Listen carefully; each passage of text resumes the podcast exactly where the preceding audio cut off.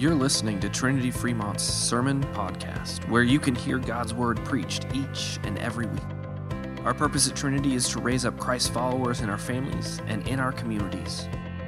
We pray that as you listen to this week's sermon, you'll be encouraged and equipped to live out your faith in all that you do. So, last week, uh, if you were here, there was a challenge put before you, and it was to, to live out three words at some point in your week. Who remembers what those three words were? Yell them out.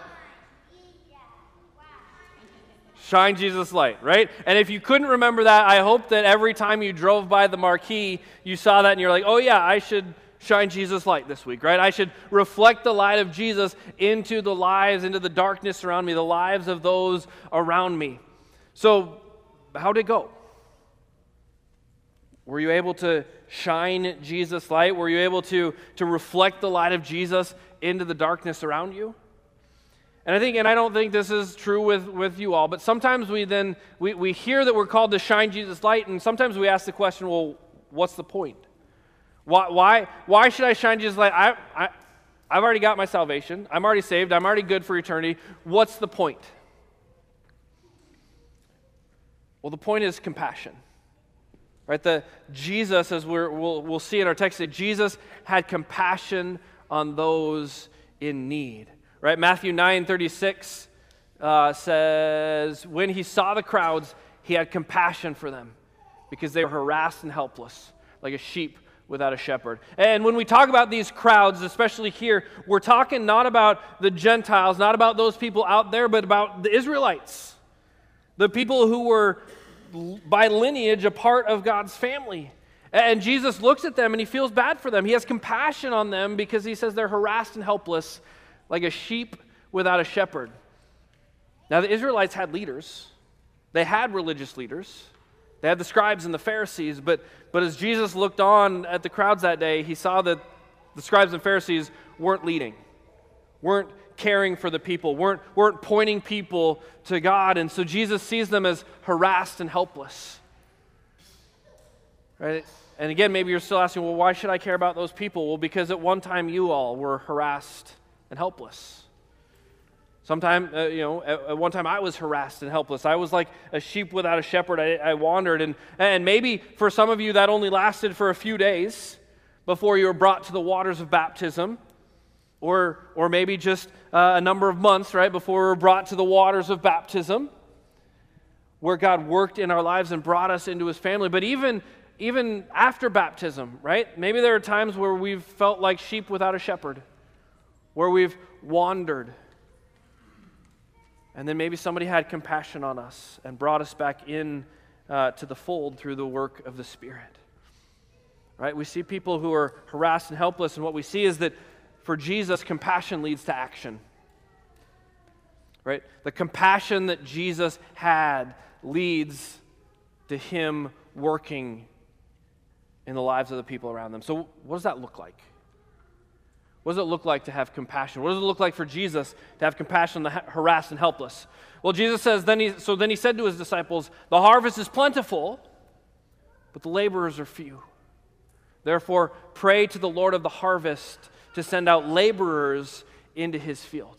Right? So we get so we get some great opportunity, right? The harvest is plentiful.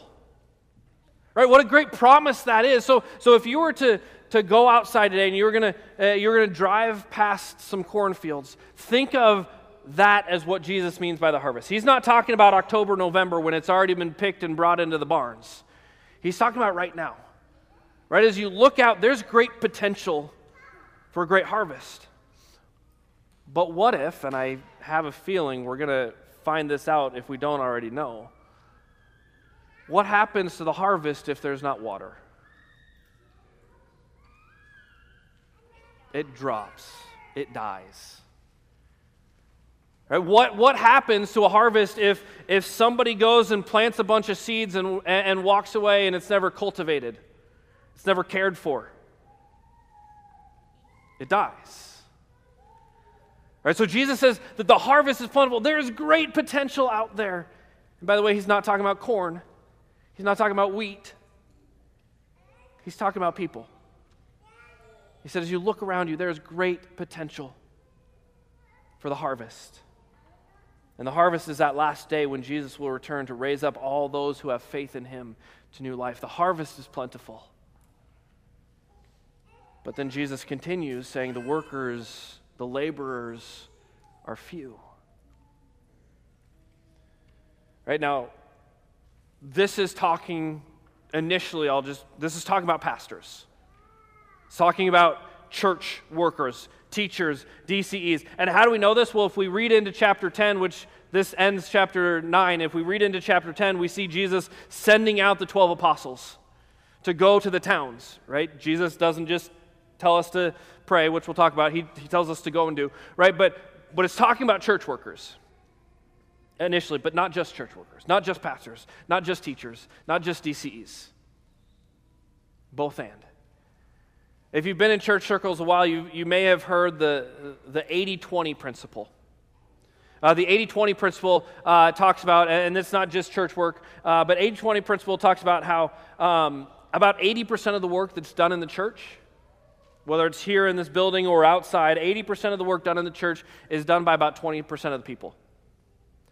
About five years ago, I was talking with some other pastors, talking to the district. Um, we really believed that five years ago that that number had gone from 80-20 to 90-10. That about 90% of the work is now being done by 10% of the people. I said now, I mean five years ago. And then COVID happened. And a lot of our volunteers needed to step back a little bit, or a lot of bit.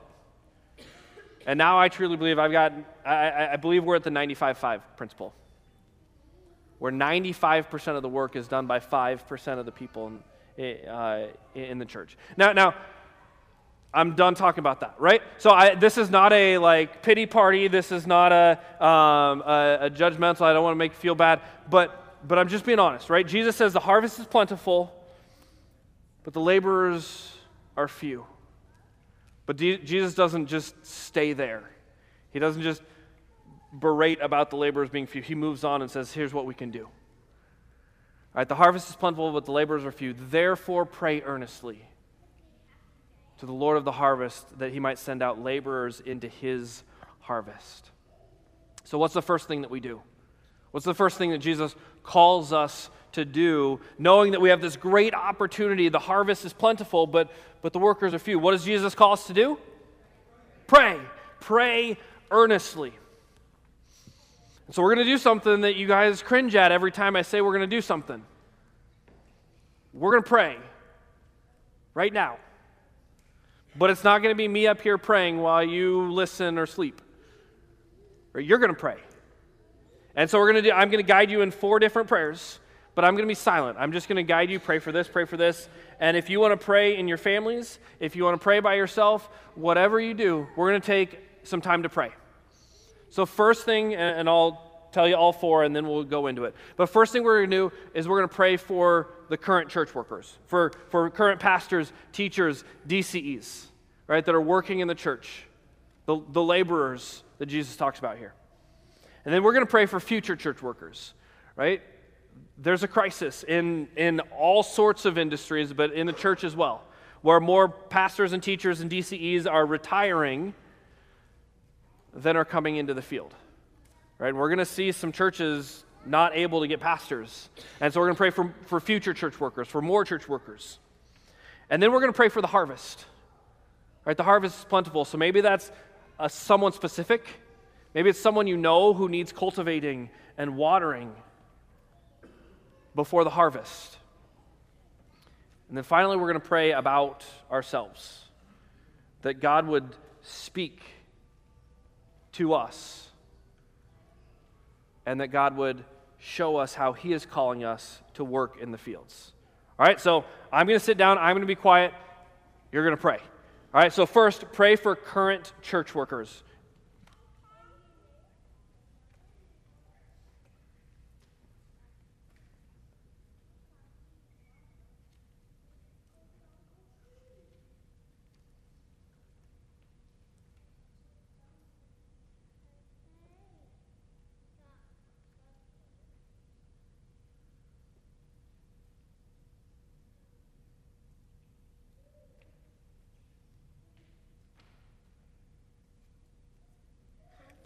All right, now pray for future or more church workers.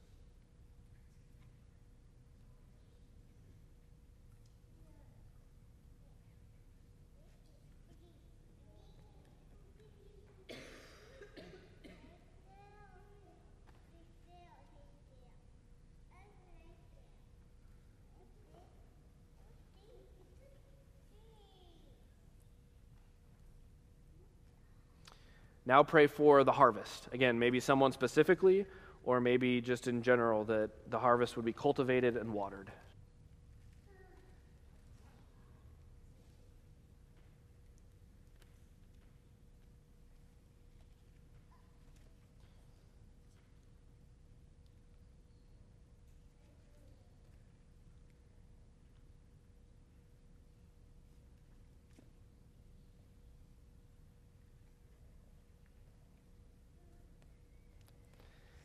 And finally, pray for you, or pray about you, that God would show you how He is calling you to work in the field, work in the harvest.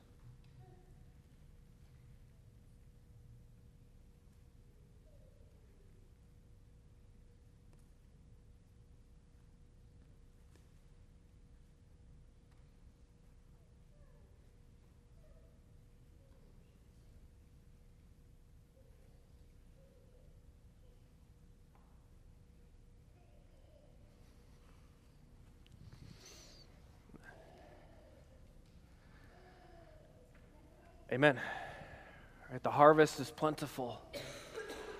Um, and, and you might think, well, gosh, Pastor, isn't this just talking about pastors and church workers? Well, it is initially, again. But I love the, the Lutheran uh, Study Bible has a quote in it, uh, as it as it talked about these two verses and it said, The plentiful harvest continues to require our prayers for workers today. So don't just stop at the 30 seconds that we did today. Right? Continue to pray earnestly for, for workers today. But also, it calls us to bear witnesses or to bear witness ourselves. So this is a both and. It is both pray earnestly to the Lord of the harvest that he might send workers into his harvest and be his disciples. Pray and do. Now, I'm going to use the phrase, I don't know if I love it theologically. Whoops, there's a stair there. I don't know if I love it theologically, uh, but, but I'm going to use it anyway. Uh, and many of you have probably heard this. But pray as though it all depends on you, and work as though it all depends on God. Right? You, we get this picture. You, you don't grab a shovel and go stand in your yard and pray that God would dig a hole and just stand there with your shovel. Right? You pray that there's not electricity underneath, and you dig the hole. Right? You pray and do. You, you pray earnestly, and you go and be his disciples. And, and again, maybe you're wondering, well, what, what can I do? What can I do in this. I love in the, in the traditional services, we sang a hymn called uh, Hark the Voice of Jesus Crying. And the, the last verse goes like this It says, Let no one hear you idly saying, There is nothing I can do, while the multitudes are dying and the Master calls for you. Take the task that he gives you gladly. Let his work your pleasure be. Answer quickly when he calleth, Here I am, send me, send me. Jesus had compassion on those who were helpless, those who were harassed. Where has Jesus given you passions? Where has he given you compassion? In the church council, we're working on putting together some, uh, some committees, some subcommittees, uh, to be able to, to, to work on some passion. So maybe your passion is mission work, and you love uh, overseas work, or you love supporting missionaries, or you love work mission here in this community, we would love for you to be a part of a mission committee.